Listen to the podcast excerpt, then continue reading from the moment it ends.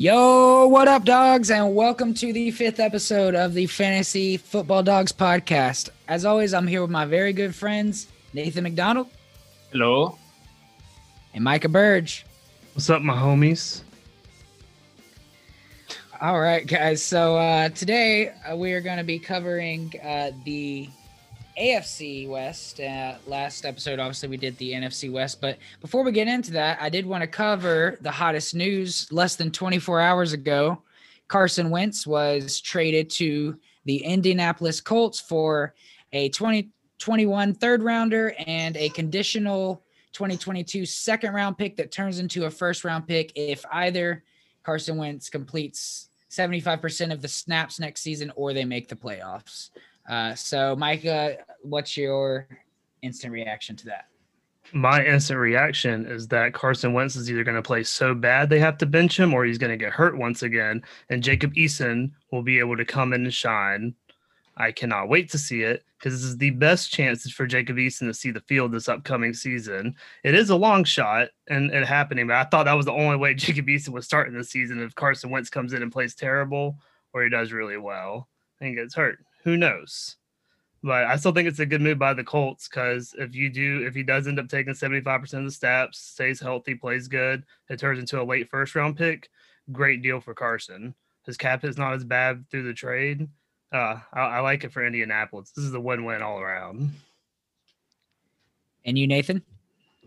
They haven't even committed to Eason being the backup next year. I'm sorry, but that that horse is dead. I'm Um, riding that gravy train. Yeah, I'm sure you are.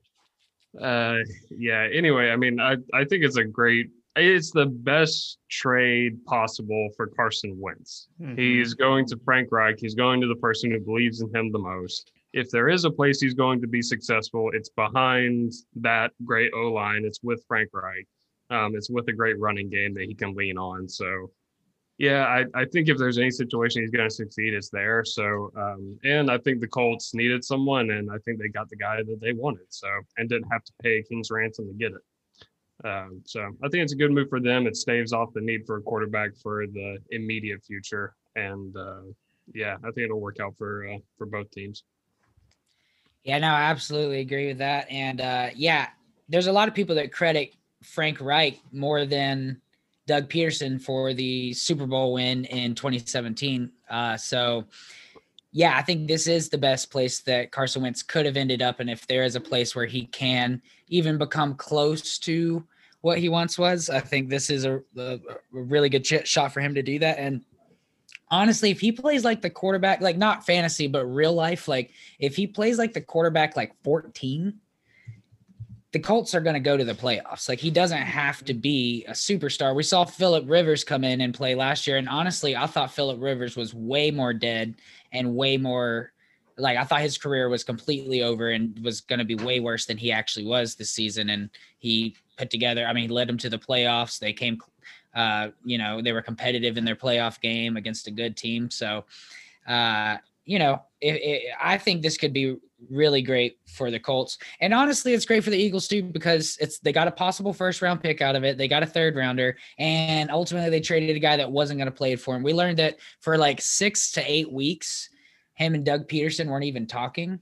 So clearly, this was like a situation where he was just not going to budge. He was not going to play. He did not want to play for Philadelphia anymore, and so he got what he wanted, and and yeah, I think this is a good trade, and I think it makes him a fantasy viable quarterback. And he's younger than Philip Rivers, much younger than Philip Rivers, so they could actually he could be there for several years. So um, that's uh, very interesting. And uh, yeah, J- Jalen Hurts goes tr- transitioning to the Eagles.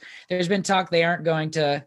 Uh, they're going to bring in some competition, and that might be true. But I think they're going to build the offense at least in the beginning around him and give him a shot. Um, I, I really think J- uh, Ja'Marr Chase is is a, really strong shot if he doesn't get picked before pick number six for the Eagles uh, for them to get. And um, yeah, it'll be really interesting to see. But I think this works out great for both teams. But um, I'm just happy because it's the largest cap dead cap hit in history and overshadows my Rams and their Jared Goff cap hit. So Yeah, yeah. one one for the team. and it makes uh, yeah no yeah it, it, it totally does yeah there, there was a to, to trade away somebody and and take that much of a cap hit is is a clear signal that they were completely done and clearly didn't believe in Carson Wentz at all anymore. So it'll be interesting to see how how that turns out. I think maybe the Eagles could grow to regret it uh, just seeing maybe the Colts in the playoffs for the next couple of years, seeing the quarterback, you know, they traded away for possibly uh, it'll probably end up a first rounder, but that's because the Colts will probably make it to the playoffs. So has has Carson Wentz ever played a playoff game? Mm, I don't believe he has. he might not might not have. That might He, be he always breaks down before it gets to, Yeah, to that yeah. point. Wow. So, yeah, and Foles played in both of their playoffs because when they won Yeah. the Super Bowl, he played, and then the next year when they what the double doink happened, they won, yeah, and yeah, then they lost to the Saints. you're and that right. was Foles. Wow. That's the only reason Yeah. they beat the Bears. So yeah, Well, so- something to think about there. But uh, Sure. yeah, We will see. Well, uh, with that, guys, we'll move into the bulk of our episode, and we're going to break down the AFC West and all of the fantasy viable options uh, from last season, and kind of projecting forward.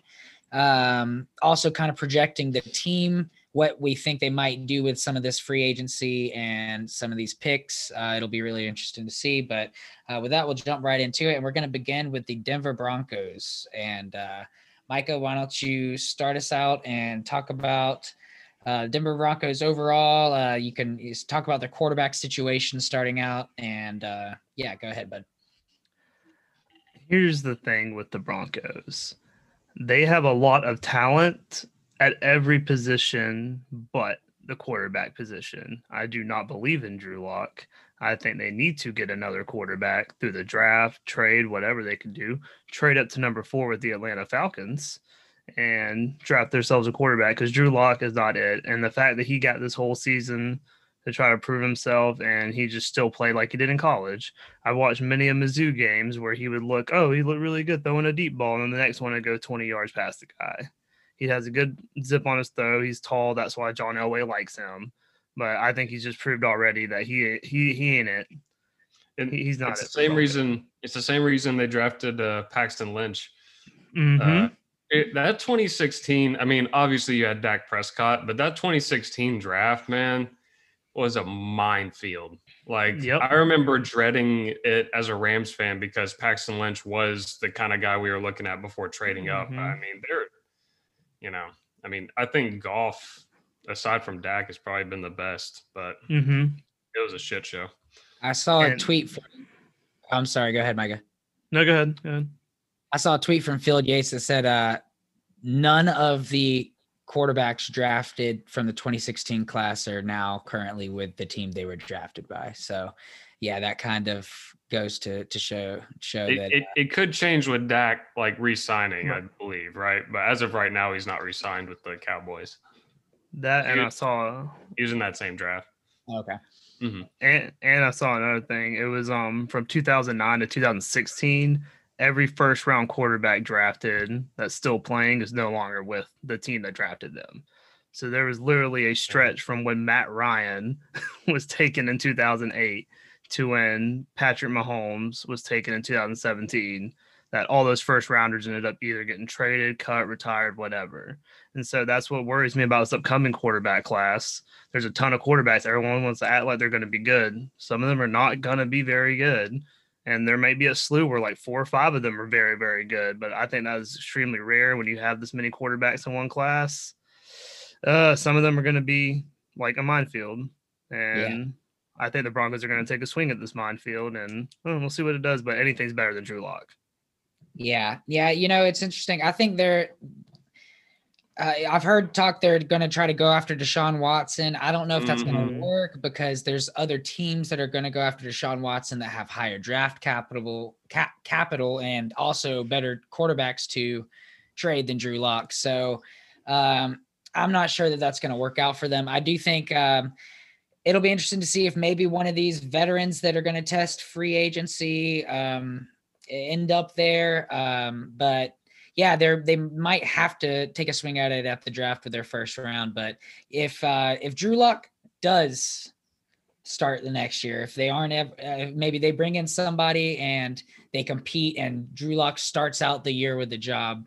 um, you know, I, I think there's a slight chance that, that happens. I guess is what I'm trying to say. I guess I think there's maybe a 10 to 20 percent chance that that's a possibility. And so, uh, you know, if you are doing a dynasty draft, of course, there's deep, deep rosters. Um, I might be willing to take a swing at him if it's late enough, you know, just in case of that possibility. And there were certain games and certain plays where he showed the ability to scramble out of the pocket, and create plays and make some really you know zippy throws. He has great arm strength, um, but doesn't make great decisions, and uh, yeah, just isn't quite as athletic as some of these other guys. So uh, yeah, I'm not sure that Drew Lock is going to be able to be an NFL quarterback, but it'll be interesting to see if they did if he somehow does. Like I said, maybe 10 to 20 percent chance that he gets that third swing. Uh, if he could possibly bounce back. Like I said, I think it's worth taking a shot if you're, you know, once you're in the 15th to 20th round, hey, why not if I can get a quarterback? No. But uh, yeah, with that, we're going to move on to uh, the running backs and uh, talk about some of the running backs here. So, Nathan, why don't you talk about the running back core of the Denver Broncos? Yeah, well, it will be interesting to see what it is next year because right now they have Melvin Gordon, and that's kind of the chief number one guy going into next year. Phillip Lindsay is a free agent. So it'll be interesting to see what they do there. Um, I I am interested to see kind of what market value he fetches in free agency. So the Broncos might not be willing to pay it. Uh, they have a bunch of high dollar free agents hitting the market that they're going to have to spend money on or have to find replacements for. So, uh, yeah, they they might be a leading candidate to get a guy uh, in the mid or late rounds as a running back. So, uh, you know, I'm trying to think of somebody who'd be great at that spot, but like Trey Sermon would be a good compliment there, especially if they got a mm-hmm. smaller like speed back. Um, but uh, but we'll have to see what they do there. But Melvin Gordon is the only chief guy that I would say is fantasy relevant um, right now that they have signed. And and how do you feel about Melvin Gordon? Just uh, you know, I, he's getting up there in age, uh, so you know, of course, his dynasty value takes a hit there. But just uh, we'll just talk about projecting for next year. Do you feel like um, he might have some some value there. Maybe he'll be slept on and, uh, by some people in some drafts. Is that maybe somebody you'd be willing to target, or do you think this is somebody you're going to stay away from? Uh, where are you at on Melvin Gordon in that regard, Nathan? Yeah, I mean, I see him as definitely at least a valuable, you know, probably RB three. Uh, he still put up almost 15 points a game this year, so that's very valuable. Um, you know, especially as an RB3, I'll take that all day long. He will be uh, 28 at the start of next season, but I, I still think he has a couple good years left. But the big thing will be to see what kind of competition they bring in for him. Um, if they bring in a stud running back, then, you know, yeah, I mean, if they bring in someone like Aaron Jones, then we're, we're talking a different story there. So we'll, we'll just have to see. Yeah. And Micah? Yeah, I agree. Melvin Gordon's the main guy in that offense. He's in his last year and they have cap space.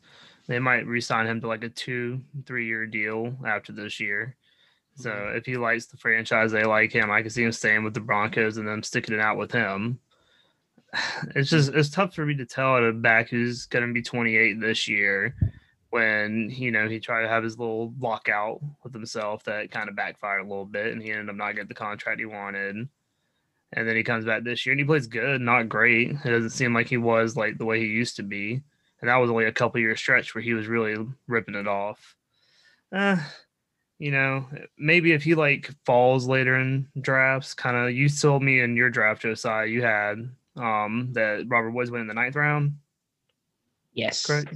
Yeah. If Melvin Gordon's gonna fall like to around that range at that point, you take someone that you're like pretty confident can play for two or three more years at a starting level.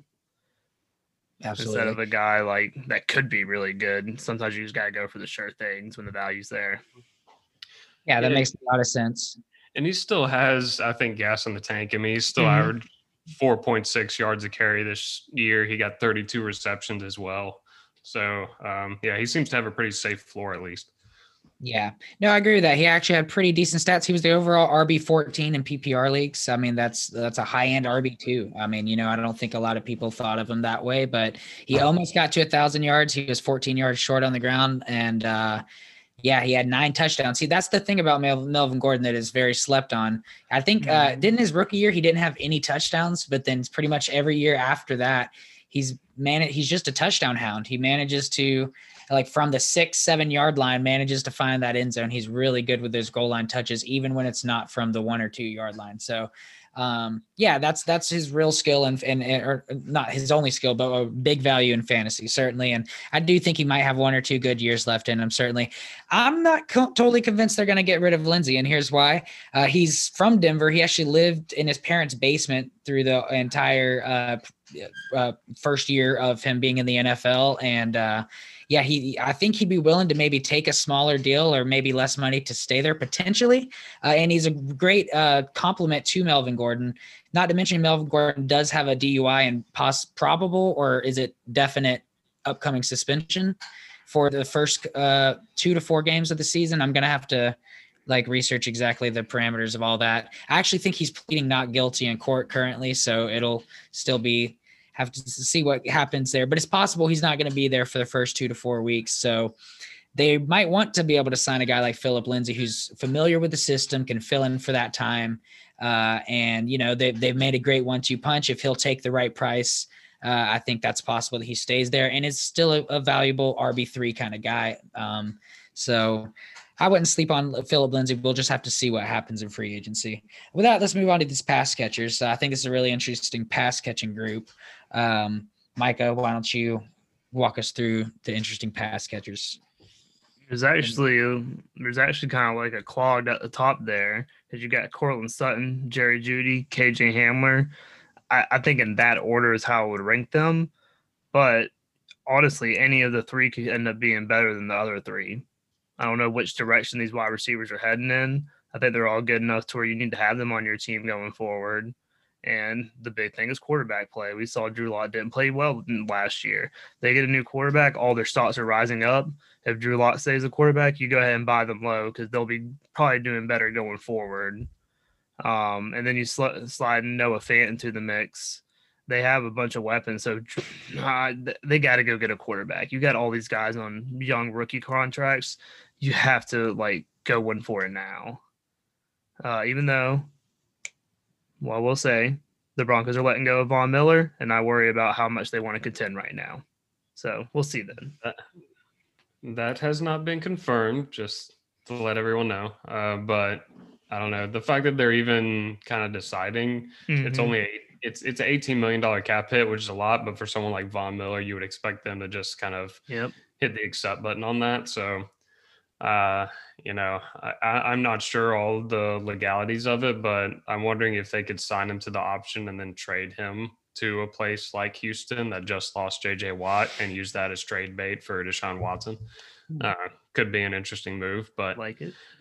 um, but yeah, I mean, I I still think Sutton is the clear cut wide receiver one on this team going forward. Um, KJ Hamler has looked good as of late. Micah, you and I have voiced our concerns about Jerry Jeudy, but again, if he can fix his drops and his you know kind of mental issues, then he could easily uh, jump up into a much higher echelon of wide receivers. So. Uh, it'll be interesting to see what comes there, but I still think Sutton's the man. Uh, Noah Fant and Albert O are the two names to know at tight end. We, you know, went over Albert O a little bit in our tight end uh, rookie review from what was it, episode three or four, I believe. Mhm. Um, but yeah, so I, I think he's a sneaky uh, low buy at that position, and then Noah Fant is obviously a very valuable tight end to have going forward, uh, especially in dynasty. So uh, yeah, k- keep an eye on both those guys. Uh, Drew Lock seems to like the tight end position, so if he's sticking around, may actually be good, new- good news for them. And anyone who's already had Noah Fan on your team, congratulations. I envy you. Yeah, Yeah, for sure. Yeah, this is an uh, maybe one of the most appealing pass catching cores in the league, and they absolutely do have to get somebody to throw the ball to them. But I do think if they can manage to land one of these rookies trade up, they're going to be in a really good situation to whoever that rookie may be to to have a great first year and to get off to a great start. Um, the the combination of these receivers is really awesome because Courtland Sutton's six four. He's a contested catch above your head kind of guy. Uh, he's he's really good in open space, and uh, you know he tore his ACL at the I think it was in preseason uh, this year, and Mhm. uh, yeah, it was you know Week really one. bad. I'm a little.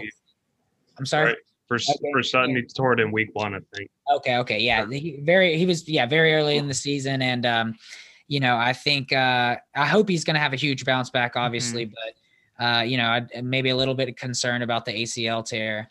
Um, but yeah, obviously I've, I've I've- I'm a big guy on Jerry Jeudy. I think he, especially if he can get a quarterback, he's going to be able to bounce back. But in combination with Courtland Sutton, I think it's actually going to help Jerry Jeudy not being covered by the number one cornerback. And I mean, Jerry Jeudy's six one, but he's this great route runner, yards after catch guy, and so that's a great compliment with a contested catch guy like uh, Courtland Sutton. And then Kay- KJ Hamler's the speedster. He's very fast. Uh, you know, a great slot guy, a little bit shorter, but uh, yeah, he's got great talent, and uh, he's actually really hard to. He breaks a lot of tackles for a small guy. So this is yeah, definitely great receiving core. Noah Fant. I'm really big on Noah Fant. I think uh, I have him ranked higher in my dynasty rankings than a lot of people probably will. um, I haven't ranked at either tight end five or six. I really think he's a super talented, one of the elite pass catching tight ends, uh, and especially downfield uh, catching 20 plus yard catches and things. Um, but yeah, you know, we'll really see. We have to. It, it all depends on the quarterback for this team. Uh, they also need offensive line help. I expect them to try to address that, uh, whether in free agency or um, they they lost Dalton Risner, a really good up and coming uh, offensive lineman this year. He's coming back, but they they need to fill probably two or three of those other spots. So I think they're going to focus on that, and yeah, the quarterback obviously, and uh, it'll be interesting to see what happens with Von Miller and everything else. But with that, we'll move on to our next. I've got something to add on the draft. Oh, pick. go ahead. Yep, yep. Uh, Go ahead. Like, I mean, they obviously have some needs on the offensive line and are trying to sort out the quarterback position. But just looking at some of the free agents they have, you've got AJ Bouye, Justin Simmons, Kareem Jackson, uh, all in the secondary alone. So, and possibly Von Miller on the edge. So they got a lot of big time pieces on defense that they're going to have to find replacements for. I mean, assuming they'll re-sign one or you know maybe one or two of those guys, but they they're going to have to spend a good bit of draft capital and uh, free agency money on the defensive side of the ball as well. And Vic Fangio is their head coach, so he's going to want to address those issues.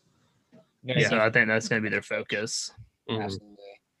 Yeah, that was a great point to add, uh, Nathan. I appreciate you chiming in there. Um, uh, but with that, we will move on to the next team, which is the Kansas City Chiefs. If you're talking about the Kansas City Chiefs, there's one guy you got to start out talking about, and you can't talk about anybody else before him, and that is Patrick Mahomes. He is the 101. If you are in a super flex dynasty, he is the 101. If you're in a one quarterback dynasty, he's still a first round pick. I don't know about the 101, but uh, you know, uh, he is absolutely the guy to have. He's under he has 10 years on a just signed a 10 year contract, the largest contract in NFL history. He is the most talented quarterback in the league, surrounded by some of the most talented players. Um, is there anything uh, you guys got to add to that? I mean, you know, uh, draft Patrick Mahomes. You know, best strategy. There you go. That's my Yeah, draft. Mahomes is good. The sky is blue. Um, yeah, I feel like our listeners probably Yeah. got the message on this one a long Right, time ago. You're listening to Um, fantasy podcasts. You you know that already. Yeah, and if you so- have the number one pick, you're taking Mahomes. That's just the way it Mhm. is. Right. But uh, yeah, I definitely think maybe aside from tight end, their other positions are a bit more interesting, especially with uh, them losing Sammy Watkins this year. Not to jump Mhm. ahead of running backs or anything, but uh, yeah, it's likely they're not going to be bringing him back. So uh, Mecole Hardman might be a good buy low right now, guys. He is. Um, so he came back strong in the playoffs after fucking up. So uh, he, he knows how to rebound. Um, but yeah, Let's go ahead and jump into the uh, uh, pass catchers. Uh, there, we can. We, we don't have to go in exact order every time. Uh, yeah, Mecole Hardman. I think he. I would also project him to be the number two next year. Um, you mentioned Sammy Watkins. Also, Demarcus Robinson is a free Mhm. agent, and and not not that he was taking too many targets away, but uh, I think there were times where he was on the field and Mecole wasn't. So, of course, we're Georgia boys. This is the Fantasy Football Dogs podcast for a reason, and uh, we're very excited for the prospects of Mecole Hardman. But I do think uh, if they don't, uh, even if they did bring in a, a, another guy in there, I still think Mecole could have value. Um, but uh, Mike, I think you mentioned something about Tyreek Hill the last episode that was a little surprising to me. But uh, why don't you go ahead and talk about Tyreek Hill and talk about where you might have him ranked? No, Tyreek Hill is the top wide receiver in Dynasty Fantasy Football. I'm going to take him number one. He still has another couple years on his contract there in Kansas City. And he's one of those guys where I don't think he's just a product of their system and Mahomes. He's going to be a beast no matter where he's playing with the talent that he has. So I'm going to take Hill over everyone else. And that's just all there is to it. And then you have Mecole. He's another good guy because after that, they really don't have anybody. Like you said, everyone's going to be a free agent. They're going to be spending some low draft picks on wide receivers, maybe bringing in some cheap cheap free agents with how their cap space is about to be going forward. And yeah, their their their whole pass catchers are also just so interesting because outside of those two guys and then Travis Kelce, they really don't have anybody. And no one, none of their backup tight ends end up getting playing time because Travis Kelce's never hurt. And they only run one tight end sets. So they end up drafting a tight end somehow, take that guy in case Kelce ends up falling off or getting hurt. Um, but yeah, I, I, just think they're in an interesting situation because no matter who, with Mahomes as the quarterback, pass catchers are going to do good in that offense. So I don't know where they're going to go from here, but you have to just take those guys. Yeah, no, I definitely agree. I have a theory about fantasy football, and this is mm-hmm. my theory. All right. Elite pass catchers in an offense is fantasy gold. Three, you don't want three. One, you don't really want one. You want two elite pass catchers in an offense for fantasy purposes. Of course, in real life football, you want as many elite options out there. But when you're targeting options on a, a fantasy football team, if that team has two pass catchers, they get a high concentration of those targets. That is fantasy gold. It's predictable. Um, and I, I it, it, often works out. And I think Tyreek Hill and Travis Kelce are that perfect duo in the league. Absolutely. Tyreek Hill, I have him ranked. I'm going to have him ranked somewhere between, uh, I think, two and four um, uh, the guys uh, for me that I think it is hard that I will struggle with, Davante Adams, I have number one. Um, he's he, you know he's 28, but I still think he has three, four good years of being the number one receiver in the league with Aaron Rodgers and um, uh, Tyreek Hill uh, is a little bit less consistent than Davante Adams, and so um, although Davante Adams does have a little bit more of an injury history, so I can understand mm-hmm. the, the argument for Tyreek Hill certainly. Um, but yeah, no. Um, the other guys that is hard for me to decide between for him is Justin Jefferson and Stefon Diggs. Uh, I know for me, I'm probably a little bit high on Stefon Diggs, but I think I have him going to have him at either three or four.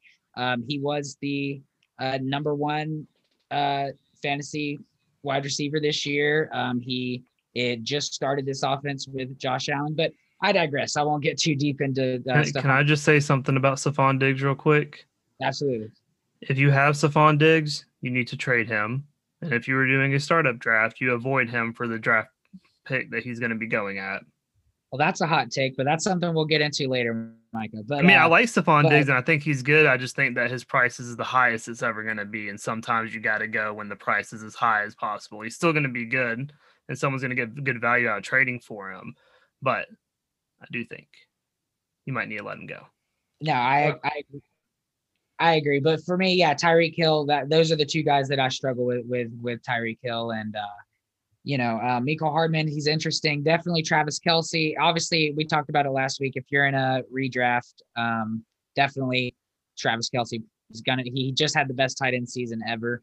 Um, he had the most yards in the league. You know, you probably got to take mm-hmm. him number one. But if you're in a dynasty, yeah. I think it is a little bit tougher of a question, mainly depending on your strategy. But uh, in most cases, I think we talked about it last week. We might take Kittle over that. But um, all right, with that, let's move to this running back core here. And mm-hmm. um, yeah, I, I guess I'll I'll start out talking here about my man Clyde Edwards Helaire, And uh, I can't I don't remember exactly all of the rookie running backs, but I remember Zeke was on this list. Uh, Gurley, there wasn't an unelite option, but uh, there's only a handful of guys. I think it's seven or eight people that uh, got 1,100 all-purpose yards in their rookie year uh, rookie season. There was a couple of them to, to do it this this season, but uh, Clyde Edwards-Helaire is now in that list. Um, he had a very good season. He really did. It was it was concentrated heavy at the beginning. Uh, he got injured. They brought in Le'Veon Bell. We've talked about all this, but he has the talent if he's going to get on the field. Um, in the Super Bowl, he wasn't used much in the first half, uh, but he was really the brightest star on the field for that uh, that particular game uh, when he did get the ball in his hands. Uh, of course, on the ground, he caught one pass and got smashed. So, not not that part. But anyways, um, yeah, I, I'm very high on this guy. I think he's definitely going to be uh, at least. I mean, I think his absolute floor is RB 15 next year, but I mean, I, I have him somewhere between uh, eight and 15. I mean, I think he's he has a really, I think he's going to be really good. Um, I'm excited for that. Uh, it's going to be interesting with some of these other guys. They got Darrel Williams, who's a free agent. I expect they might not sign him again. They still have Damien Williams, who I think has one more year on his contract. Is that right? It is. Um, so uh, yeah, I expect Damien Williams to be the change change of pace guy. Um, if they do keep da- Darrel Williams, there might be a competition between the two of them, but I expect one of them to share the load. And uh, yeah, I, am I'm, I'm obviously very high on Clyde Edwards-Helaire. We've talked about our feelings of the rookie running backs, but um, uh, what about you guys? How do you, you see this shaking out? Do you think they might bring someone else in? Do you think they are keeping the guys they got? Uh, how do you feel about the running back core here? I'll pass it to you, Nathan. Yeah, I feel like, uh, yeah, I feel like they're likely to bring someone in. Um, Darrel Williams has definitely improved as the season's gone on and gotten more and more snaps. The fact that he's got like over twice as many targets as um, as Clyde in the Super Bowl is concerning for Clyde. Um, also, he seems to be used a lot more in pass protection than Clyde now. Uh, I was evident in the Super Bowl as well. So, with Damian Williams coming back, by the way, if you want to buy low guy, a lot of people kind of have completely forgotten about him. So, uh, yep. yeah, he's probably just sitting on your waiver wire somewhere if you're in Dynasty. So, look him up. Um, but yeah, I've I've spoken my piece on Clyde. Uh, the analytics history is not on his side to be a long-term successful option in fantasy. So I uh, yeah, there's not much more to say on that. I I think his decline in usage, his lack of consistent dominance in the passing game compared to the other running backs. I mean, Damien Williams isn't even there yet, and he didn't receive most of the targets or receptions in the playoffs. So it's concerning. So I I would steer well away from Clyde Edwards-Helaire. But Michael, what do you think? I have a future prediction of what's going to happen with the Chiefs backfield. They will have Clyde Edwards-Helaire and Damien Williams essentially splitting snaps this year. Damien Williams will leave, and they will draft a running back because Clyde won't be able to be the full time guy. And they're not going to give Clyde his fifth year option because that'll be way too much for what he's going to be used for, especially the cap hell that they're mm-hmm. entering. So I think that's what's going to happen. Look out to see if they sign somebody else to like bring into the backfield this year. But I would just wait until next year's draft, where I'm certain they're going to draft somebody. So just to be clear, do you think it's more likely that they bring someone else in, uh, or do you think it's more likely? I think Micah, you you said that you thought it was going to be Clyde and Damien this next year, but mm-hmm. uh, Micah, uh, I'm sorry, Nathan, uh, which which do you feel is more likely? You, you just mentioned you thought they might bring someone else in. I mean, they they need to upgrade a lot of their defense. So I don't know. An offensive line. yeah, I mean, mm-hmm. yeah, we'll get into that in a second. But they, I I don't see them spending very high draft capital on it for sure, and they can't pay a whole bunch of money for a free agent. So I do see it more likely being a split next year. But I think there is still a good chance they're going to bring some guy in for competition. But no matter if they do or don't, we know he's going to have more competition next year than he did this year. Speaking about Clyde Edwards-Helaire, so no matter what, he's going to have more competition for the touches.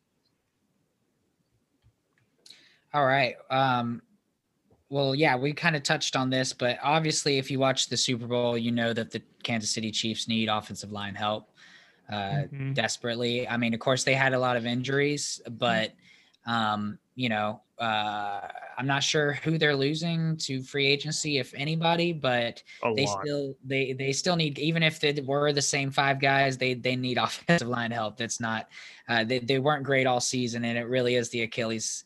Uh, Achilles heel of that offense. So I expect them to use their first round draft pick on the best lineman that's available.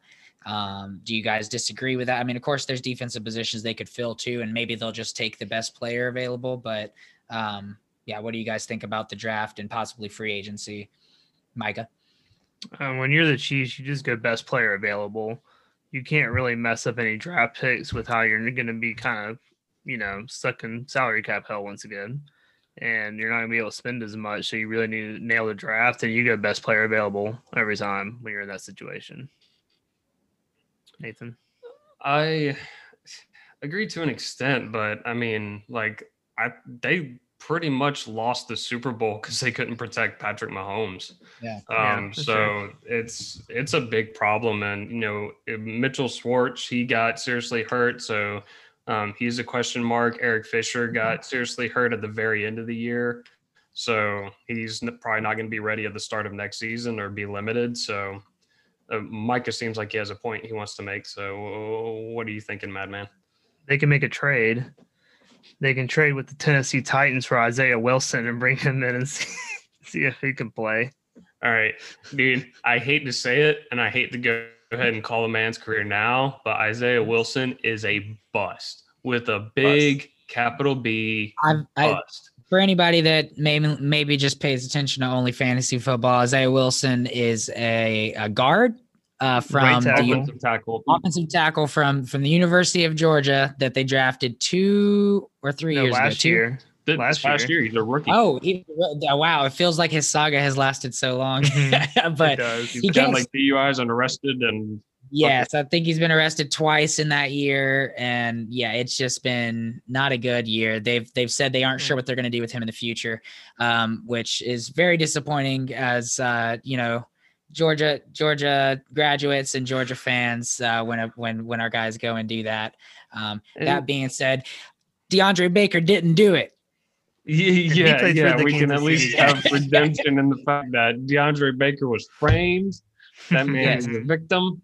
They were after his Uh, moolah. I'm, I'm glad to see him get a Yes. spot back, and I actually do have a point on him in a second. But um, but yeah, I mean the the Chiefs, we're we're gonna have to see them improve their offensive line. I think I think they could be trying to target somebody. Um, uh, I'm trying to think of what kind of offensive lineman is going to be there for their pick. Uh, wrote- someone down. Oh, Jalen Mayfield would be a great tackle for them to target at that range Mhm. um, the center from Alabama, uh, Landon Dickerson, would also be a good guy to target. So He should go before um, their they could put That him at center or guard. Dude, but I Landon mean, I honestly think he will. You think so, dude? Um, he's there so many, like, especially good- good. hmm But like you know, all the tackles and stuff are going to go earlier. All the guys with links go Sure. earlier, and the shorter guys that can only play interior are going to go later. So. I I think it's a very real landing spot for them. So, um, yeah, it'll, it'll be interesting to see what they do. But I do think they have to put emphasis on protecting Mahomes. You can't give a guy that much money for that many years and not protect your most valuable asset. All right. With that, we're going to move to our third team, and that is going to be the Las Vegas Raiders. And, um, you know, this is a really interesting team. It's going to be interesting to see what happens over the season. Um, but I want to start out by talking about Derek Carr. Um, I think there's a, uh, the consensus opinion, a lot, most people think he's, they are shopping him. There, there have been rumors they've heard trade, trade offers for him, but, um, let me go over his stats last season. He had 4,103 yards, 27 touchdowns, and nine interceptions. He also had three rushing touchdowns. He was in fantasy, he was the quarterback number 14. He was a high end quarter, uh, quarterback, too. If you're in a uh, super flex league, he's a guy you want on your team. This isn't a bad quarterback. He's, he, don't get me wrong, he's not an elite quarterback, but I do think he's in the top 15 quarterbacks in the league. And uh, you know, I don't know if they're going to keep him, but I do think wherever he goes, he will be the starter at least for this next upcoming season. Maybe he'll drop off, and maybe when we have this episode next year, uh, I'll be saying something completely different. But I'm I haven't given up on Derek Carr, and I, I don't I'm I don't think he's going to win a Super Bowl with anybody. And you know, maybe if that's if that's what the Las Vegas Raiders are really looking to do, maybe they will move on. But um, you know, he had a great season. I mean, 4,000 yards, 27 touchdowns, nine interceptions. That's not bad for any quarterbacks. So, uh, yeah. Uh, do you guys uh, have anything to add about Derek Carr? Conflicting opinions? Uh, Micah? I like Derek Carr. I think he should be the starter next year on the Raiders. I think he gets kind of a bad rep. I think he's kind of more into the Andy Dalton line that we used to use as to judge quarterbacks. Could And he he's- be, especially with the Marcus Mariota bring in his competition, but likely not beating him out? He could be the new Andy Dalton line. Good But point, see- Mike. I never thought about that. Okay, please continue. but there's a paradox around that. It's because I do think that he's better than Marcus Mariota, but I do think Marcus Mariota can and probably will start for another team this year. I've already heard reports of him possibly going to the football team in Washington and then or possibly to the Patriots, which I think would be a perfect fit for him in New England. They run a bunch of like short crossing patterns, slants, and all this crazy stuff with Josh McDaniels. He would be perfect for that with his arm abilities not being as good as some of the top tier quarterbacks. It'd be Mhm. a perfect fit for him or another man, Gardner Minshew, which we will talk about in other podcasts. But Oh, man. I do Don't think with Mariota, Hopefully, as little as possible, but uh, Don't get him hot and bothered. but Marcus Mariota, I do think will end up being a starter probably somewhere next year. And it's tough to val- where I value him because if someone's going to draft him really early, thinking he's going to turn around, let him go. But if you've already had him and picked him up late, late in drafts before, keep on to Mariota because he could end up becoming a starter. Maybe even for the Raiders. Who knows what their relationship is with Derek Carr? They say they Derek Carr is going to be the starter, but we've seen teams lie, lie, lying in. So I don't know. I think both of them, you should have them rostered, and I would try to get them this offseason if you can because their value will be kind of low. Hmm. And to put the finishing touches on quarterback, yeah, I agree. I think Derek Carr is going to be a starter next year. Um, definitely a fantasy asset that you need to keep an eye on. Um, and Mariota, if you're in dynasty leagues, might be a really good buy low right now. Um, you know, Carson Wentz was probably a real good buy low for a lot of people as well. Um, I had him in one league and I traded him away and I got him for good value, but I'll be honest, I'm regretting not holding on to him until he for sure had that starting gig and then trading him away for maximum value. So, um, so yeah, that, that might be something to keep in mind with Mariota. See if you can buy him low now. Um, but uh, yeah, Yeah. wh- what do you think, Josiah? Yeah, what I add to that is I think what you guys basically touched on, but I'll summarize and say that I think the Raiders need to trade one of these guys in the offseason and get some Mhm. draft capital or or a defensive starter. If they could get a defensive starter to fill the many holes they have on defense, Yeah. that would be wonderful. Uh, but either way, I think they would be unwise to hold both of these guys and have it be a competition for another year. I mean, Mhm. I think there's a little bit of hype surround, uh, surrounding Marcus Mariota. They could maybe get a second or third. I think they could maybe go for a first if they were trying to trade Derek Carr. So, um, you know, it just depends on what they're trying to do going forward and how much they believe in Derek Carr. But um, yeah, as a fantasy Yeah. asset, I do believe in Derek Carr. And I think you mentioned Marcus Mariota, and that's a very deep buy low. Absolutely. Like you could probably get him for cents on the dollar. But I think Derek Carr is also, uh, to, to a less extreme degree, a buy low. I think the Derek Carr owner, like like Nathan mentioned, would be willing to uh, maybe maybe sell him right now in this time of uncertainty. So Mhm. And I and I looked into a few reports on this, and it it seemed like they got some serious offers for Derek Carr, and uh, they just weren't interested in it. So, Yeah. yeah, I think uh, Mariota is going to be the guy moving. yeah, and you know if you're a team that maybe you're a quarterback away. And maybe you don't want to spend one of your high rookie draft picks on one of these quarterbacks coming in. You'd rather go after one of these receivers. Derek Carr might be a great guy for you to target for your quarterback number two. Uh, like I like I mentioned, he's he's almost certainly I'd I you know I don't know exactly what's going to happen, but almost certainly I would be willing to bet he's going to be a starter. So um, yeah, with that we'll move on to the rest of this team. Let's go to the rushing core here. Oh well, I say core, but really there's not too many guys to talk about. There's one guy to talk about uh, for sure, and that man's name is Josh Jacobs. Uh, Nathan, why don't you share your thoughts on Josh Jacobs? Yeah, I mean he's a he's a very good running back. I don't put him in that elite echelon of guys, but I think he's in that tier below. Um, I think going forward with you know how many guys that are going to be coming back that were injured this last year, I project him kind of as like a, a mid or high end RB two for this next season. So, uh, but the the great thing about him is he's getting the volume. Um, so they they might be looking at upgrading their O line a little bit in the off season as well. It's not a particular huge weakness for them, but it's not the strength it used to be. So uh, if they do that, I mean, he's he's a very good runner, and that's where he excels. But he's not a slouch in the passing game either. He still gets work there, um, but he, he does have a a little bit of competition there from like Devontae Booker and stuff. But I, I don't remember. Is he a free agent? I, I don't Yeah, believe he's he a free is. agent. Okay, he is. Yeah. Um, and so I don't yeah, know that it um, was competition as much as just change of pace. Yeah, I mean, it's Yeah. not. It's just like, yeah, it's not anybody that's putting him on the bench very often. But um, with that being said, the fact that they don't have any second guy in this, and Jacobs, I do think has worn down a little bit the past couple years because of his usage. So I would expect them to be adding a secondary guy in. Um, you know, how good he is will depend on how much he eats into Jacobs carries. So we'll have to wait and see but I, they are a team that I'm looking to um, see adding a running back to their roster. Yeah, Micah, anything uh, anything to add to that or disagree with? I think they have Josh Jacobs for two more years, and if they pick up his fifth year option, they have three years to run him down. I think that's exactly what their plan is.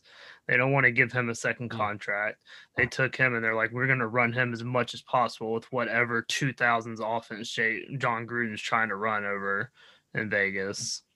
So Right. I, I don't really, I don't know. I don't really see them trying to pull a running back in this draft and just you know run Josh Jacobs into the ground, like I said. And I think they've been drafting so strange since Mayock got there. I have absolutely no idea what they're going to do every time, and I doubt that they're going to go crazy and try to take a running back, or they could just be crazy enough and use their first rounder on Najee Harris and try to run a Najee Harris and Josh Jacobs like Alabama backfield. I think there'd be about tw- 12 holes to fill before they did that. But Bring back Uh, the yeah. wing T. I, I yeah, I'm a big fan of Josh Jacobs. I might be the highest of the group on him. Uh, one stat that I really impressed me about him, he got 12 touchdowns, but also the Raiders were 30th in scoring oppor- or red zone opportunities. So he got 12 touchdowns on one of the teams that was in the red zone the least, and that that is awesome for. And so if the Raiders can improve their offense and they can get down to the red zone a little bit more often, I mean, even uh, going up from 12 is, I mean, he was the RB eight this year. So, I mean, you know, he's already somebody you wanted to have. And I mean, he could, he could, you know, flirt with that top five running back range. Here's the real problem.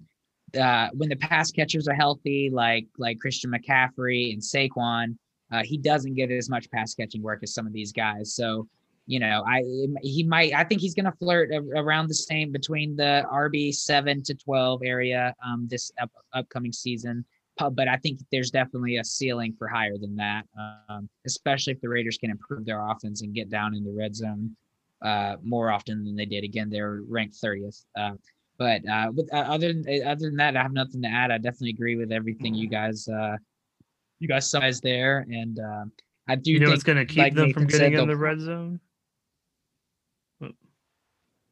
what What? Go ahead. Nate. Go ahead, Josiah. We both said what? I what, said what? to your inquiry. Oh, oh, I thought Josiah was stopping. No. Okay. Anyways, all right. Well, fine. You, you you know what problem is gonna be getting into the red zone for the Raiders? What? Their wide receiving core What? It's trash. They're not gonna be able to get into the in the red zone. Nice segue. yeah we'll move I know. I'm sorry.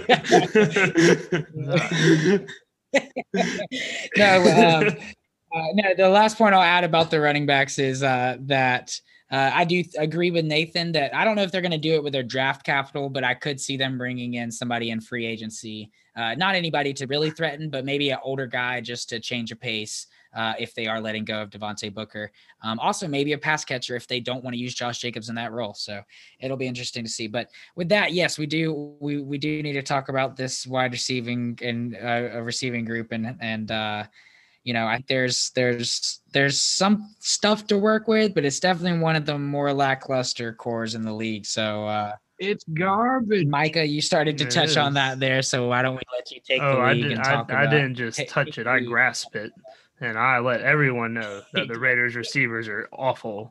I mean, they're not the worst in the world. They're NFL capable wide receivers, but I don't want any of them to be my number one or number two. Like, thank God they have Darren Waller, or the Raiders would be in even more Dude, trouble. number one and number two. Like, Yeah, I don't dude, would you want? I, I have Henry Ruggs on my team, and would you want him as your wide receiver three or even a flex play? Because Yeah, I'm yeah, go yeah. ahead and tell Wide you how that receiver worked out this last year. I, I mean, I think he's a wide receiver three or flex player at the moment, but like he's not going to be a wide receiver one or two. I don't think. Yeah, I mean, he- he definitely didn't- not He didn't perform like a wide receiver three this this this year. anywhere close to mm. it. Like, No, I Yeah. you know I I do think I mean don't get me wrong um you know I'm sure there's there's room to blame for him. I think he was one of the more raw prospects of the receivers. I think it might take him some time to adjust to the league and then also they just weren't using him right. Derek Carr one criticism I do have about him is he doesn't get the ball down the field a lot. And that's where Henry Ruggs can really shine. Uh, he has that speed where he can get that separation. It's just a matter of hitting him, uh, you know, in stride on time. And um, hopefully that connection, especially if they do keep Derek Carr, can can grow and possibly, uh, you know, even if they aren't chucking balls downfield, just hopefully he can increase his value. I also have him in a couple leagues, and just to let you guys know, I got him in the tenth round. People are very off of him. Tenth round for a second year receiver in a dynasty draft uh, that I just finished. So yeah, it's he. The people are off of him. He could be a bounce back candidate. We don't always see these guys blow up their first year. Um, you know, I'm willing to give him another shot. There's also another rookie receiver who had a very down year. He only had 15 targets this year. His name is Bryan Edwards. Um, he's out of South Carolina. All three of us saw him a lot in college uh, and, and play in Mhm. college, and he was always very impressive and always uh, did a number on our defense. And uh, you know, I think he's a big body guy. Uh, again, he only got 15 targets this year, so he wasn't on the field. Uh, he was injured through part of it, um, but uh, I do think he could be another bounce back candidate uh, for um, the the Las Vegas Raiders. Um, as far as these other guys, they also have Hunter Renfrow in the slot and Nelson Agholor. Um, he's uh, a free agent. unlike Agholor, uh, but I, I think he's a um, free agent this year. He Going is. Yeah, so we'll yeah, have to he- see if they resign him. But I, yeah, he is. I imagine he's not going to be too terribly expensive. No. Well, the, he, it's interesting. There was a, a little bit of a controversy that I was reading about where their last game of the season, Nelson Agholor said something along the lines of, "This team, oh, that's right. this team's yeah, a bunch of gone. losers. This, yeah, this team's a bunch of losers." no, something yeah, he's gone. So I have written down. I'm pretty certain he's going to be leaving. So, yeah, um, good call. I, I totally forgot about that. but again, maybe he's apologized and smoothed that over. Uh, you know, I can't say that's definitive, but that's my read on the situation. Because Mayock always resolves his problems with unwarranted receivers, right?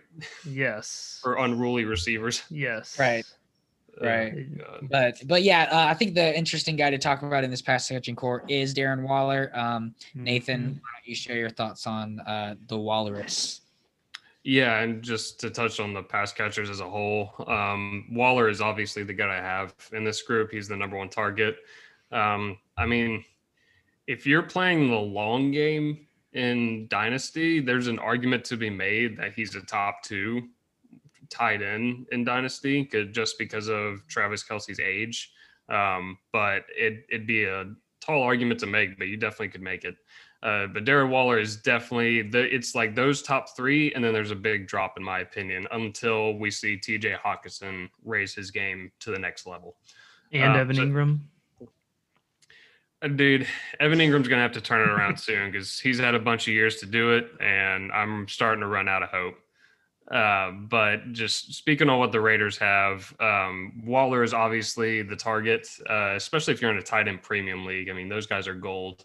But uh, I I actually do agree. I mean, I'm not totally against Ruggs. I do agree that he's, you know, I, I own him in a league, and I've spoken about it before. I, I think he's worth taking a shot on going forward. He's definitely a good buy low but uh, he and he seems from what I've read, he seems to understand that his season wasn't up to par, and he seems to really want to fix it in the off season. So, um, you know, people that have the right mentality tend to succeed after a while. So.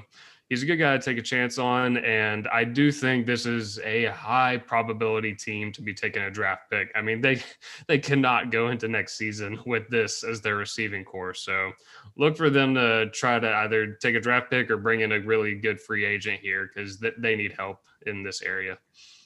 I've heard talks of Juju Smith Schuster coming to to uh, uh, Las Vegas. He he definitely seems like a Gruden guy, but Yeah. my God, do I hate that pick as like a talent perspective. I, I, I, yeah, and this is somebody who hates the Steelers for multiple reasons, not just being a Browns fan, but um, uh, I think Juju has a lot of talent, and I, you know, I think he has maybe a focus problem, but I don't have a problem with players having a life outside of football. Like, I don't think it necessarily detracts from their on-field play because they're on social media or anything like this. I mean, he's he, he's a very good talent. I don't think he's the elite receiver everybody had thought he was for a time, and I think that's the issue is that he uh, let people down on their expectations in that sense. But I think if he's your wide receiver too in a dynasty, he's 23 years old. I would feel great about that. And you know, a lot of people are off of him. That being said, you know, we don't know where Juju's going to go, but I think the Raiders could be. I have that written down as a good landing spot uh, to help He's out. not going to the Raiders.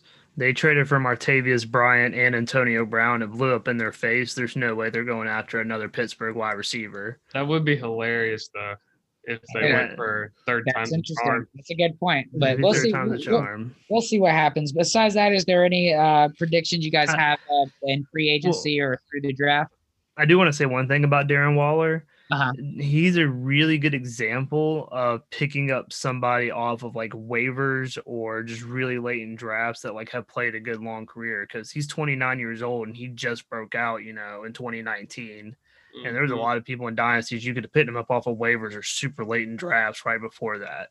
So whenever you're looking at like sleepers and like guys to pick up and thinking they can't be anything, you really never know. And I think that's interesting. A lot of people forget, and Darren Waller is a perfect position because you're saying he's a top three tight end, Nathan, Mhm. and you could just pick him off of waivers the previous year. I, I think that's crazy, and that's what makes dynasty so interesting. James Robinson of tight ends, absolutely. James Robinson and tight ends. And always remember when you're looking at waiver wire pickups and deciding, like, you cannot teach athleticism. Like, Mhm. he he is a very big, very fast, really good athlete, and like coaches can do a lot with that. You you can only do so. You can't teach speed. You can't teach strength. I mean, you can help it, but you can't teach it. So, I I expect like when you're making these waiver wire pickups, like if you're deciding between two guys, go with the guy with the more athletic upside. Uh, Mhm. because in the case like Darren Waller and many others, it, it tends to work out for the better. Yeah, I definitely agree with you there, bud. Um, yeah, well, go ahead and uh, just piggyback on that, Nathan. Uh, is you, you mentioned wide receiver, but is there other places? Obviously, defense, uh, secondary. They need pass rushers. Um, is there any predictions you have for the draft or for free agency? Um, anything along those lines? Uh, yeah, free agency. I haven't predicted out as much. I definitely think they're going to be bringing in some help, but the defense has got to get better, um, especially in the middle of the D line. They have to get some D tackle help. So I expect them to target that in the draft as well. Um, they also need uh, another edge player to rotate between Maxx Crosby and Clelin Ferrell. So they they need some help on that D line. Um, linebacker, linebacker, they could use another guy or two, but they they honestly have a good guy in the middle there in Cory Littleton. Um, but they need help in the secondary. They especially at safety. Um, Jonathan Abrams is a good run stopper, but he sucks in coverage, and they have got to get someone who can help erase that issue. Uh, I, being a Georgia fan, I would like to see him go to a better team. But if they got Richard LeCounte or someone at that position, then he, he does so much to erase that issue of Jonathan Abrams. So, and he gets you a lot of turnovers in the process. So, um, Yeah. but yeah, I, I think they have a lot to work on on the defensive side of the ball. But I could also see them like if Jaylen Waddle falls their pick, they're at number 17, and you wouldn't think, but we saw where CeeDee Lamb went last year. So Mhm. you know you could have Jaylen Waddle sitting there. Uh, Rashod Bateman would be a great compliment, I think, as a big receiver uh, opposite of Ruggs. So um, there's a lot of different ways they could go in this draft. Yeah, Micah. Yeah, and they have like just a ton of holes to fill, and that's kind of why they're going to be going at all sorts of different positions. I Mhm. mean, if it wasn't for the fact they gave Jon Gruden a 10 year contract, he'd probably be a little bit on the hot seat right now, but he's not. They're to, he'll probably at least make it to six years, I would think, before they actually try to do anything. So he's Yeah. got his time to turn around.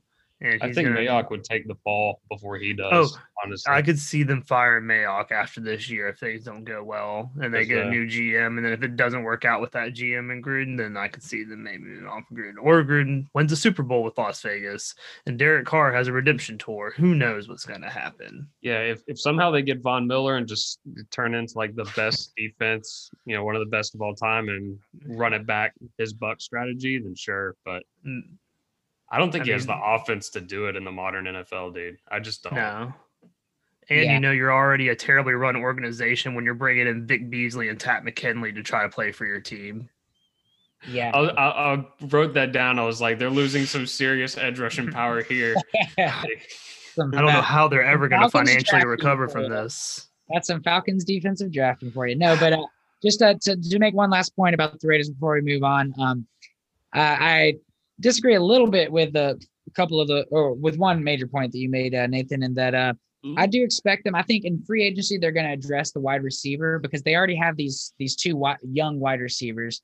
I expect them to maybe get somebody a little bit older and more established. If Chris Godwin doesn't go to the Bucs, that would be awesome you know, Mhm. something like that. But uh, I expect a free agency. They're going to draft the receiver the problem and maybe use their draft capital, like you said, in the middle of the defense and the the edge of the defense and the secondary and you know everything that they need. So, uh, but you know, we'll we'll, we'll see. I mean, it's uh, if if if Waddle did fall to their late pick, I think that would that that's the strongest case for maybe they just say, you know what, fuck it, this is the best talent we got. But uh, you know, I think they have Bryan Edwards and Henry Ruggs that they're going to want to develop and maybe just bring in a guy to help show them the ropes.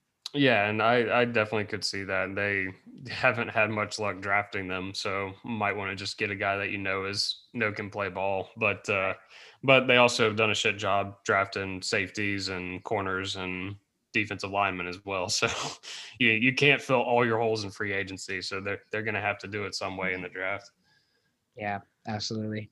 All right, guys. With that, we're gonna move on to our fourth team here and talk about the Los Angeles Chargers. And it is a team that I'm very excited to talk about for a lot of reasons. There's a lot of uh, intrigue, I think, on on this team, especially on the well, on the offense and defense, to be to be fair. But uh, yeah, uh, Micah, why don't you talk about the quarterback situation, the, the very good situation, I think. You mean the man, the myth, the legend, Justin Herbert, the man who was a puncture long away from not becoming a superstar until next year. What can you say about this man? He's going to just go out next year and sling the ball around. He's going to fall in love with everybody. They're all going to like the guy because he's a really nice, good guy. He's not cocky. He's got his head on right. And everyone's just going to love him, especially being in LA. LA is a huge market. Once they start falling for the Chargers, like they have kind of the Rams, Oh, it's oh, he just he has to grow the hair back out. He Dude, I was, that's what I was laughing about. The f- Anakin Skywalker Padawan haircut mm-hmm. was mm-hmm. just gold. Maybe he went to Oh, a God. beach for his first time in his life and he didn't like the sand, and so he decided Yeah. to cut it off. It's it's coarse and it gets everywhere, you know. Yeah. But his hair aside, uh, obviously this guy is an incredible quarterback. He's laser accurate. He has a cannon arm. He Mhm. moves well in the pocket. He actually has a little enough athleticism to scramble sometimes. Um, he had the best quarterback rating under pressure of any rookie quarterback of all time. That's pretty pretty incredible. Uh, And, he, and when you're doing that that early in your career, it's honestly just a good sign of things to come. That's one of the things that hard like rookies really struggle with is the pass rush. And when he did what he did, yeah, he said He's got he's got the confidence.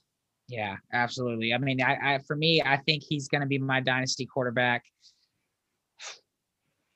I'll, I'll say between five and seven. It's hard right now, but he's uh, I'm I'm flirt. He's flirting with the top five. I really want to get him there. There is a couple more established guys that maybe you have to put over him, but for me, I mean, just for how young he is and the kind of season he just had, and the kind of weapons he has on this offense that we'll get into, um, it's really exciting for Justin Herbert and the prospects. And if if uh, Brandon Staley, the new coach, is uh, you know any kind of uh, decent head coach that can manage a play clock. I mean, if if they had a guy that can manage a play clock, they'd have four or five more wins than they had this year. So, uh, you know, it'll be it'll be interesting to see.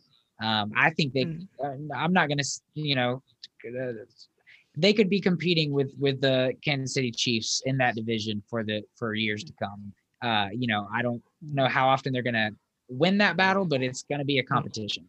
We'll have to see how many people get hurt before week four before we start talking about what the Chargers are going to do. Yeah, the, Yeah, we very have to good. see if the curse will continue.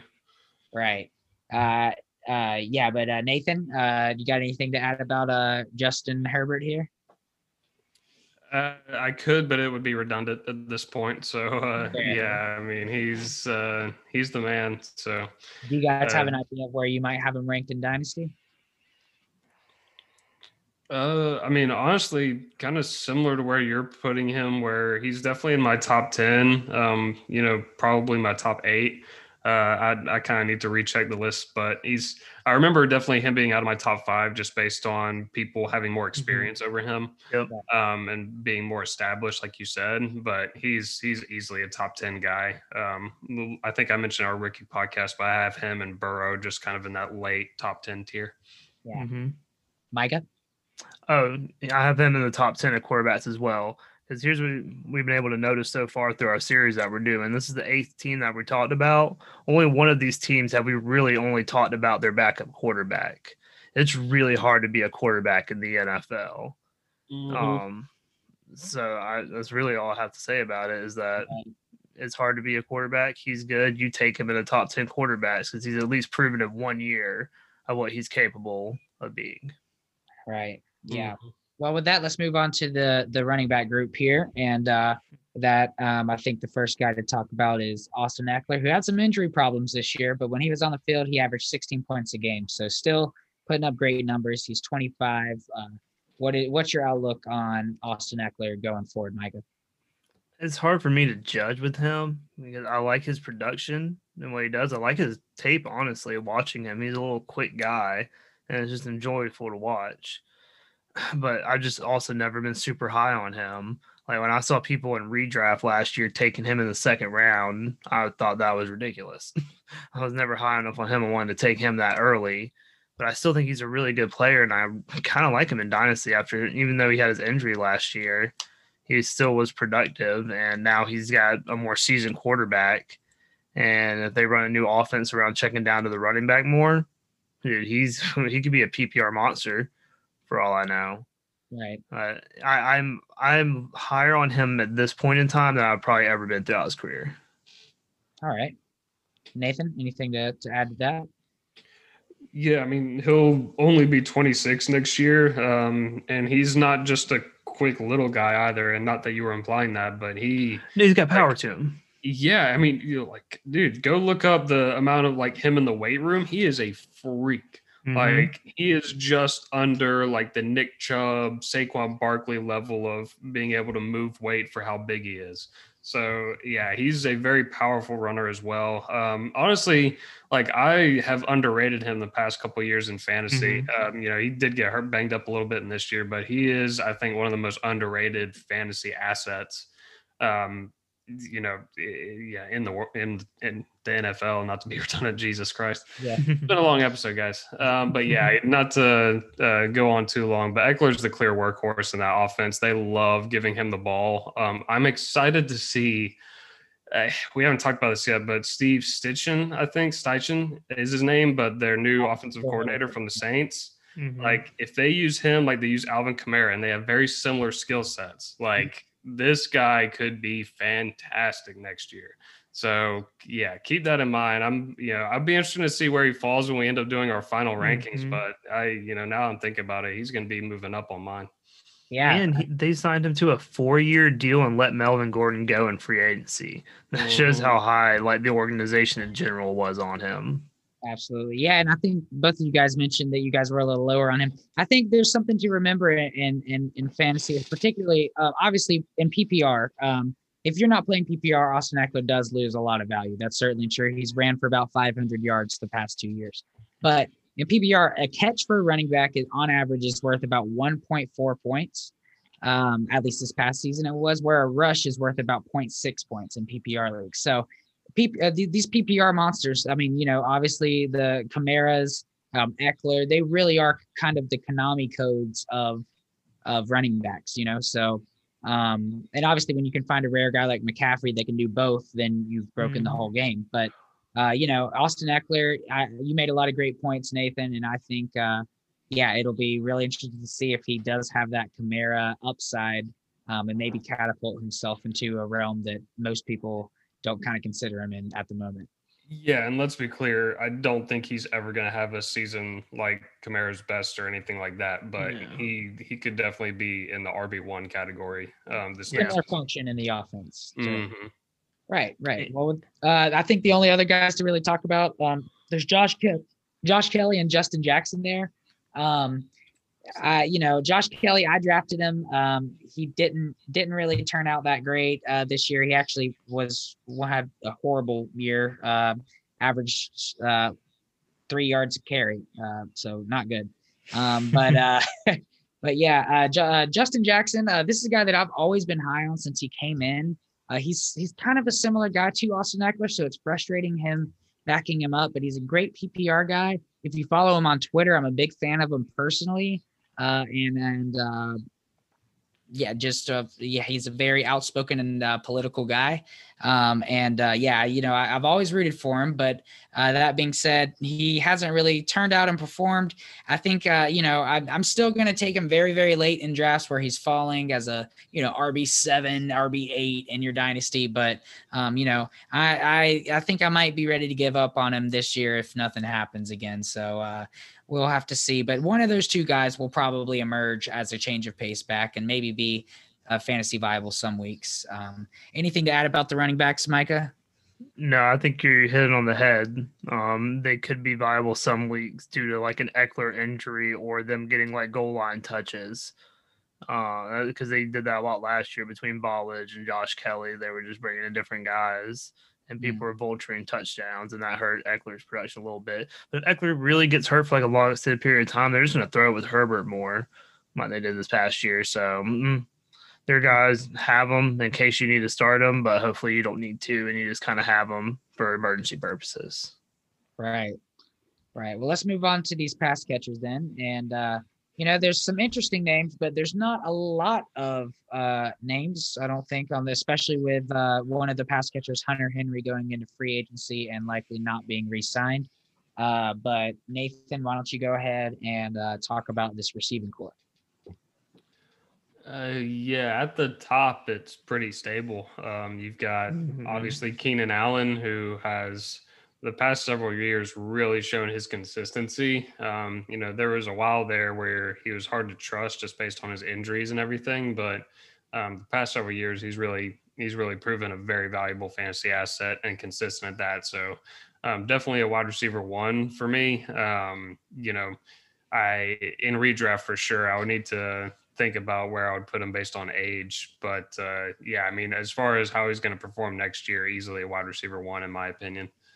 Um, but their only other person of note at that uh, at the wide receiver position is Mike Williams, who is also a good guy to have. Or Mm-hmm. um, you know, I, I imagine their offense is going to be even better next year. So, uh, but I do expect them to be bringing in some help here. They can't just they can't just uh, roll with those two guys, and especially with Hunter Henry being gone. So, um, yeah, they're I I think they're going to be bringing in some wide receiver help. Yeah, no, I, I definitely agree with that. Um, yeah, Keenan Allen, always been a big fan of him. I've had him on my league for uh, quite a while, uh, uh, several redraft leagues. Um, but uh, yeah, I think he's a great receiver. He was wide receiver 14 this year with a couple of injuries, but he had 100 receptions and almost a thousand yards.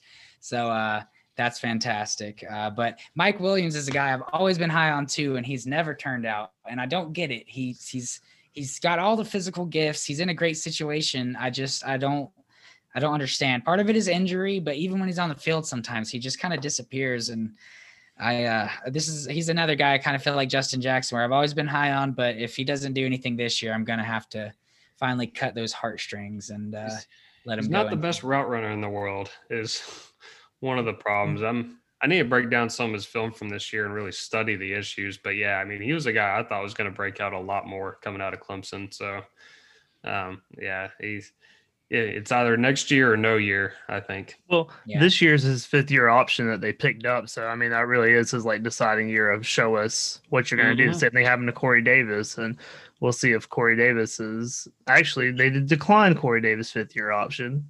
And he He's a actually free came agent on- this He's year. gonna be a free agent. Yep, yep. Yep, and he came on strong this year, but they decided to pick up Mike Williams' fifth year contract, so Mhm. make it or break it for him. Because here's the thing: they have Keenan Allen signed for another four years. Mhm. They they have him signed up through Herbert's rookie contract. So maybe they'll give Mike Williams a somewhat cheap deal unless he like just balls out this season, or they're going to be trying to bring in other people because Jalen Guyton and um uh, what's his name? It's not Tyron. Jo- Is it Tyron Johnson? Tyron Johnson. Yep. Mhm. Yeah, Tyron Johnson and KJ Hill Jr. that they drafted last year. Those your three through five guys, no. Yeah, yeah, they're definitely gonna have to bring in pass catching help, especially with the departure, as I mentioned, of uh the their tight end Hunter Henry, who I think is a very good Oh, tight end, and it'll be very interesting to see where he lands. Um, but uh, one, I don't know, they might address. There's this this draft is very tight end heavy.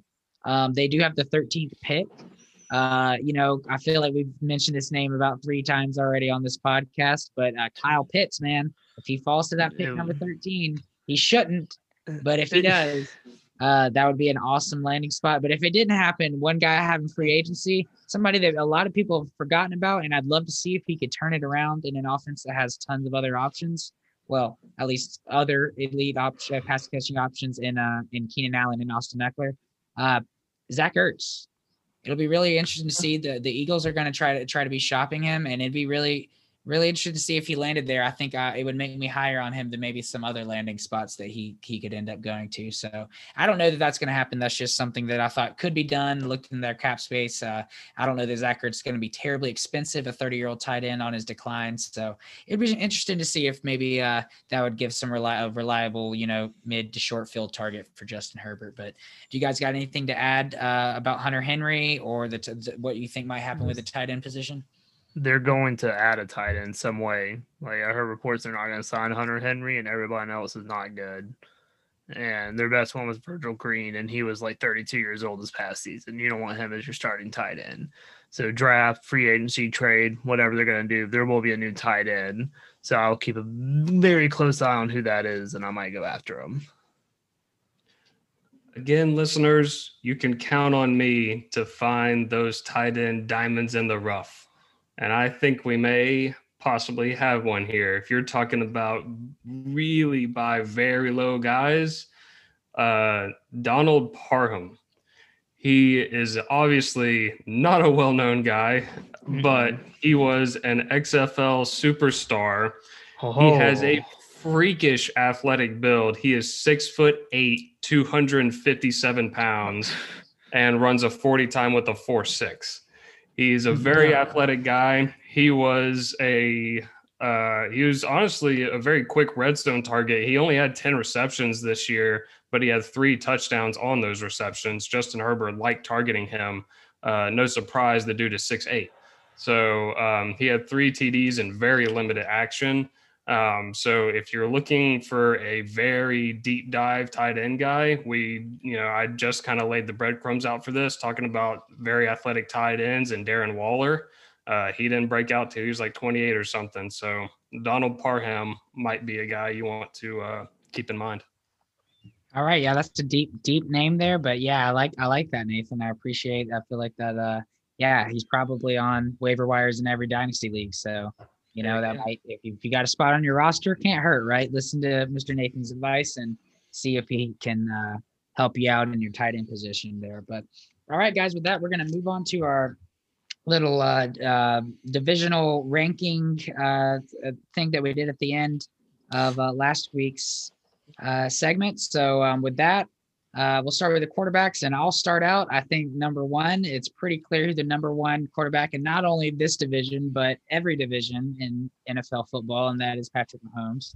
Um, number two for me is Justin Herbert, and like I said, this is a guy that I think they're going to be doling it out. Um, really competitive matches and competitive, uh, not just head-to-head matches, but for the battles for the division. It's going to be uh, really fun to see in the future. Uh, number three, I have Derek Carr, and uh, number four by default, I had to put uh, Drew Lock because they is. Uh, I, I guess there's I could have put Mariota, but I think I think I'm still gonna put Drew Lock there. Yeah, number four. Uh, what about you guys? What's your rankings, Micah?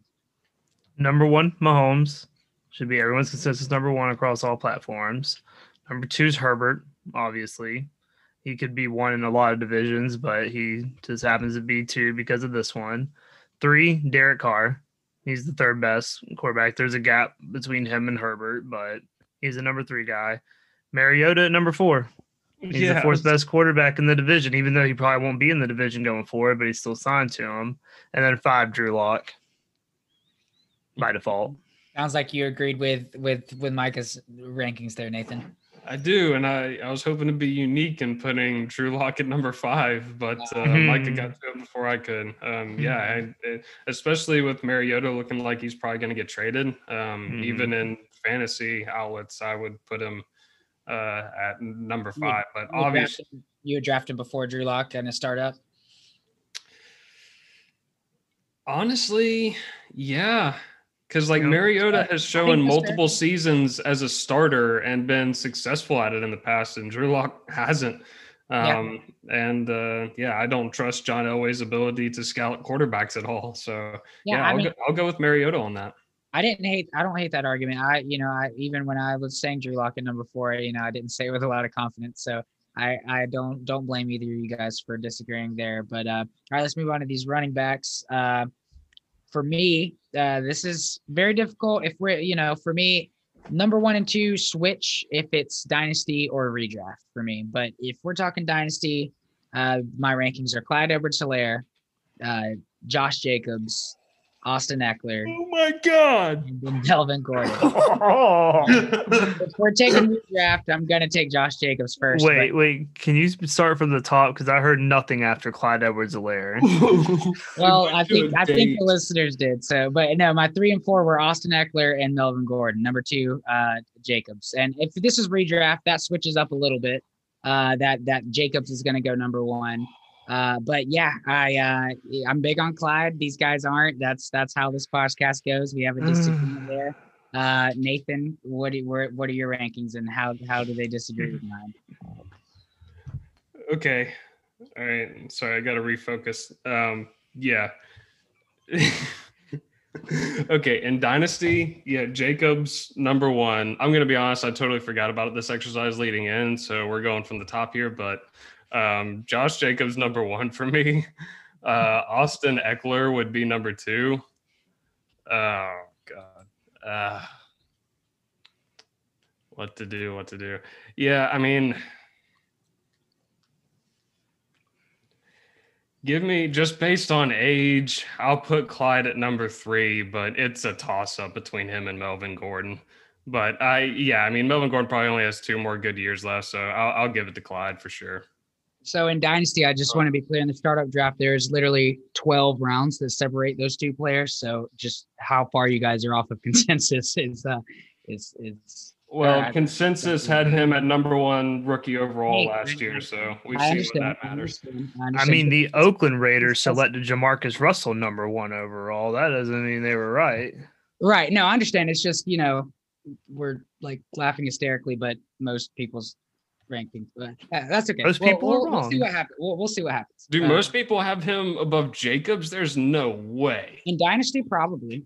I mean, there's- You mentioned it. You mentioned it yourself, man. I mean, there's there's there's running Jacobs into the ground. He probably only had. I mean, I, I think I think he'll get a second contract somewhere, even if the Raiders don't re-sign him. Don't get me wrong. I think Josh Jacobs is good, and it's hard for me. It was really hard for me to decide between those two, but and I actually have them both on in a league that we we play in. So, it, uh, you know, if I was trading one away, uh, for me.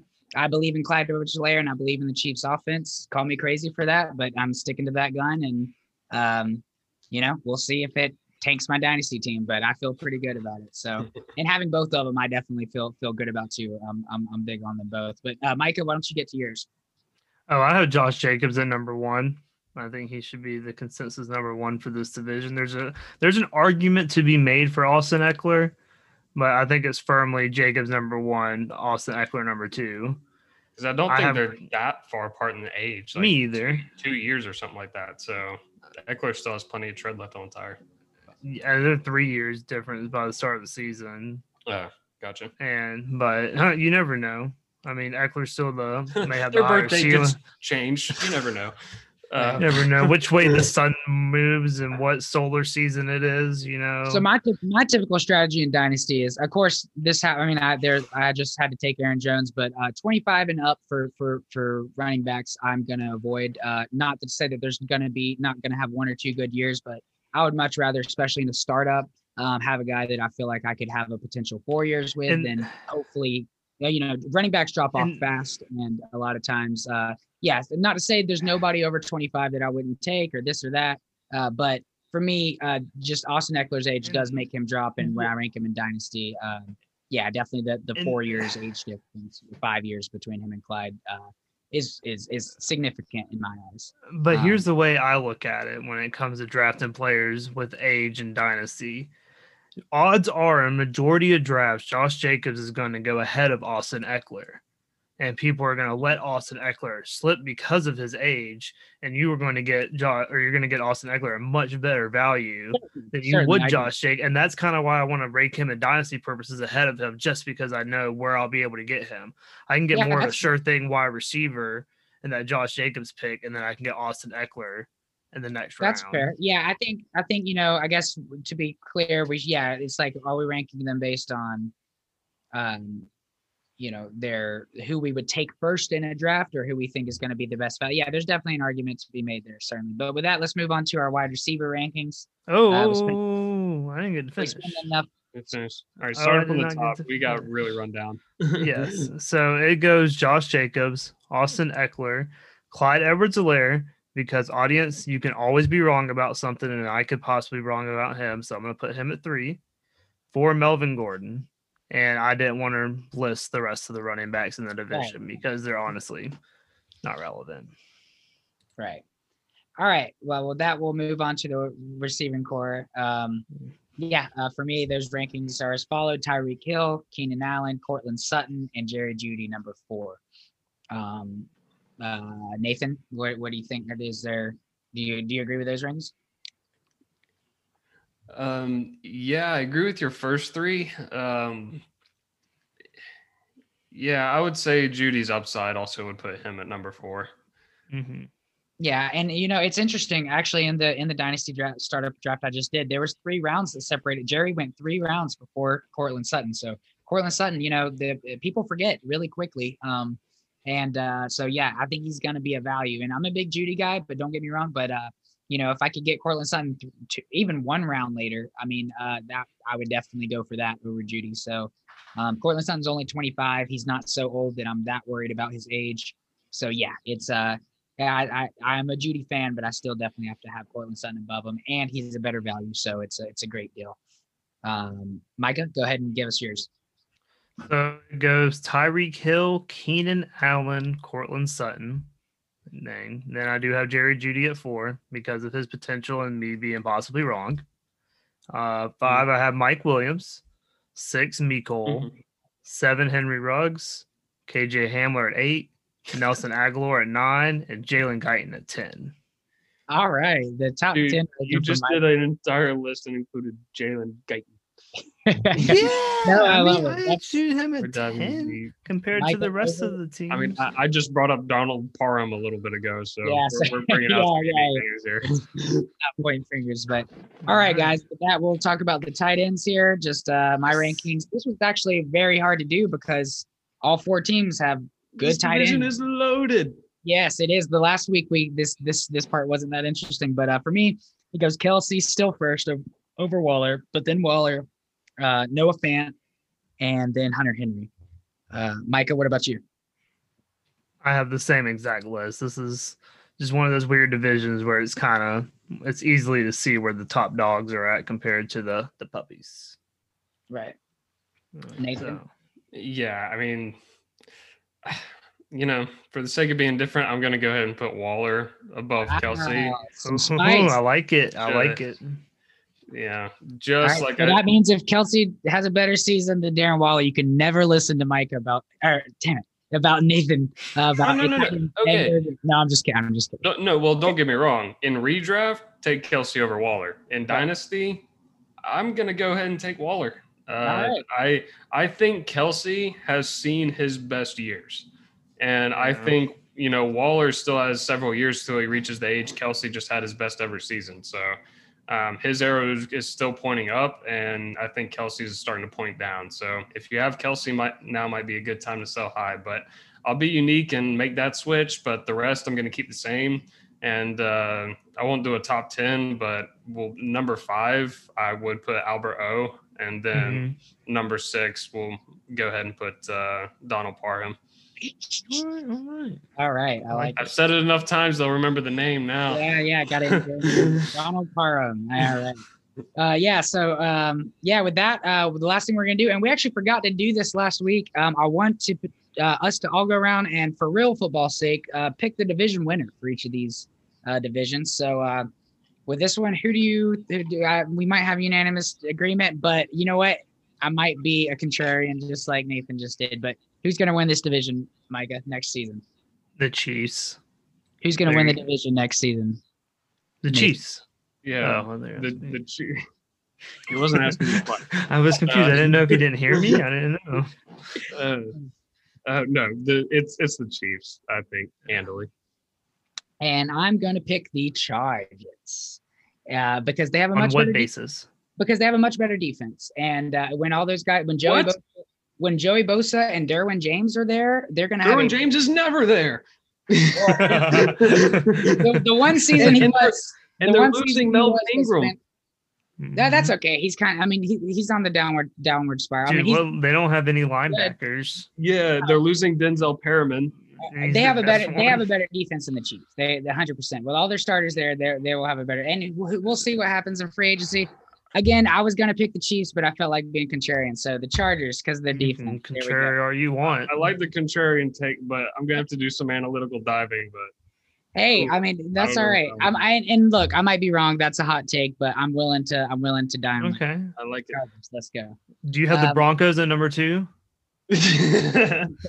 it. No, I don't have number two. Would have to be the Raiders for Dude, sure. okay. The Raiders, if- the Raiders all right, beat, hold the on. Raiders beat the Chiefs. They're a better team than them. Dude, no, if the Broncos got Deshaun Watson, do you put him Ooh. at two? That's hot.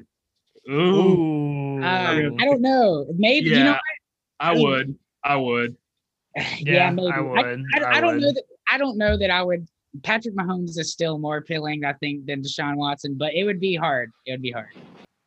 So the last thing I do want us to cover because we did forget last week, guys, is uh, who do you think is going to win the NFC West? Um, I think there's uh, maybe two teams that that that would be tough to choose, but for me, I think I am going to go with the Rams. That defense, uh, I picked I picked the Chargers because I thought they had a better defense. They're obviously the best defense in the league with Matt Stafford. It's hard to pick against them, but Seattle, of course, is the other team that I did flirt with choosing. What about you, Nathan? I think I know who you have. It's the Rams. I mean, yeah, I, I think they're. Uh, I think they're the favorite, but they're the clear choice for me. Um, the Seahawks, I would put at number two, but you know, the 49ers were a Super Bowl team just a year ago. So, uh, you know, I with all the injuries they had this year, if they have a good draft and they put it together, I could definitely see them being a threat as well. So it's it's a stacked division, the NFC West. But And what do you Micah? think, Micah? Uh, I think it's going to be the Rams too, and I would honestly put the Rams as the team most likely to get the first round by next year. Ooh. I, I think they can be good enough to be the number one seed in the NFC. I yeah, agree yeah, and and I think next season, if I'm not mistaken, they're going to go back to the two bye system. Is is that y'all's understanding, or or I think they- if they go to 17 games, are they going to get two byes? No, Oh, that's a good question. I don't know. We'll see. I will see. We'll have to No. see. I don't think they've ever done two byes. I don't have know if that's been that's Two been teams getting decided. by means. So, uh, but yeah, it'll be interesting to see. Oh, I two teams. getting- No, I think they're sticking with seven teams in total. oh, okay. Yeah, I've heard well, rumors about eight possibly and not even having a first round bye, which I think is Bush League, but that'd the NFL does what he wants. right. Right. All right, guys. Well, with that, we're going to conclude this fifth episode of the Fantasy Football Dogs. We appreciate you guys sticking with us and uh, listening to our conversation. Takeaways from this is basically just uh, draft Donald Parham, uh, tight end number three overall, right? 101. Fuck, fuck Patrick Yeah. Mahomes. Yeah, Parham's When coming in strong. Yeah, when are you gonna find a tight end like that? don't let my repetition uh, uh, overinflate his value. But yeah, he's a deep, deep target. Yeah, no, Yeah. absolutely. He I, and I agree with I agree with Nathan. I, I'm just you know being a shit. And when, and whenever you see a deep tight end like that, you take it. That's right. Words to live by. All right. With that, guys, we're gonna log off. This is Josiah, Nathan, and Micah. Fantasy Dogs out.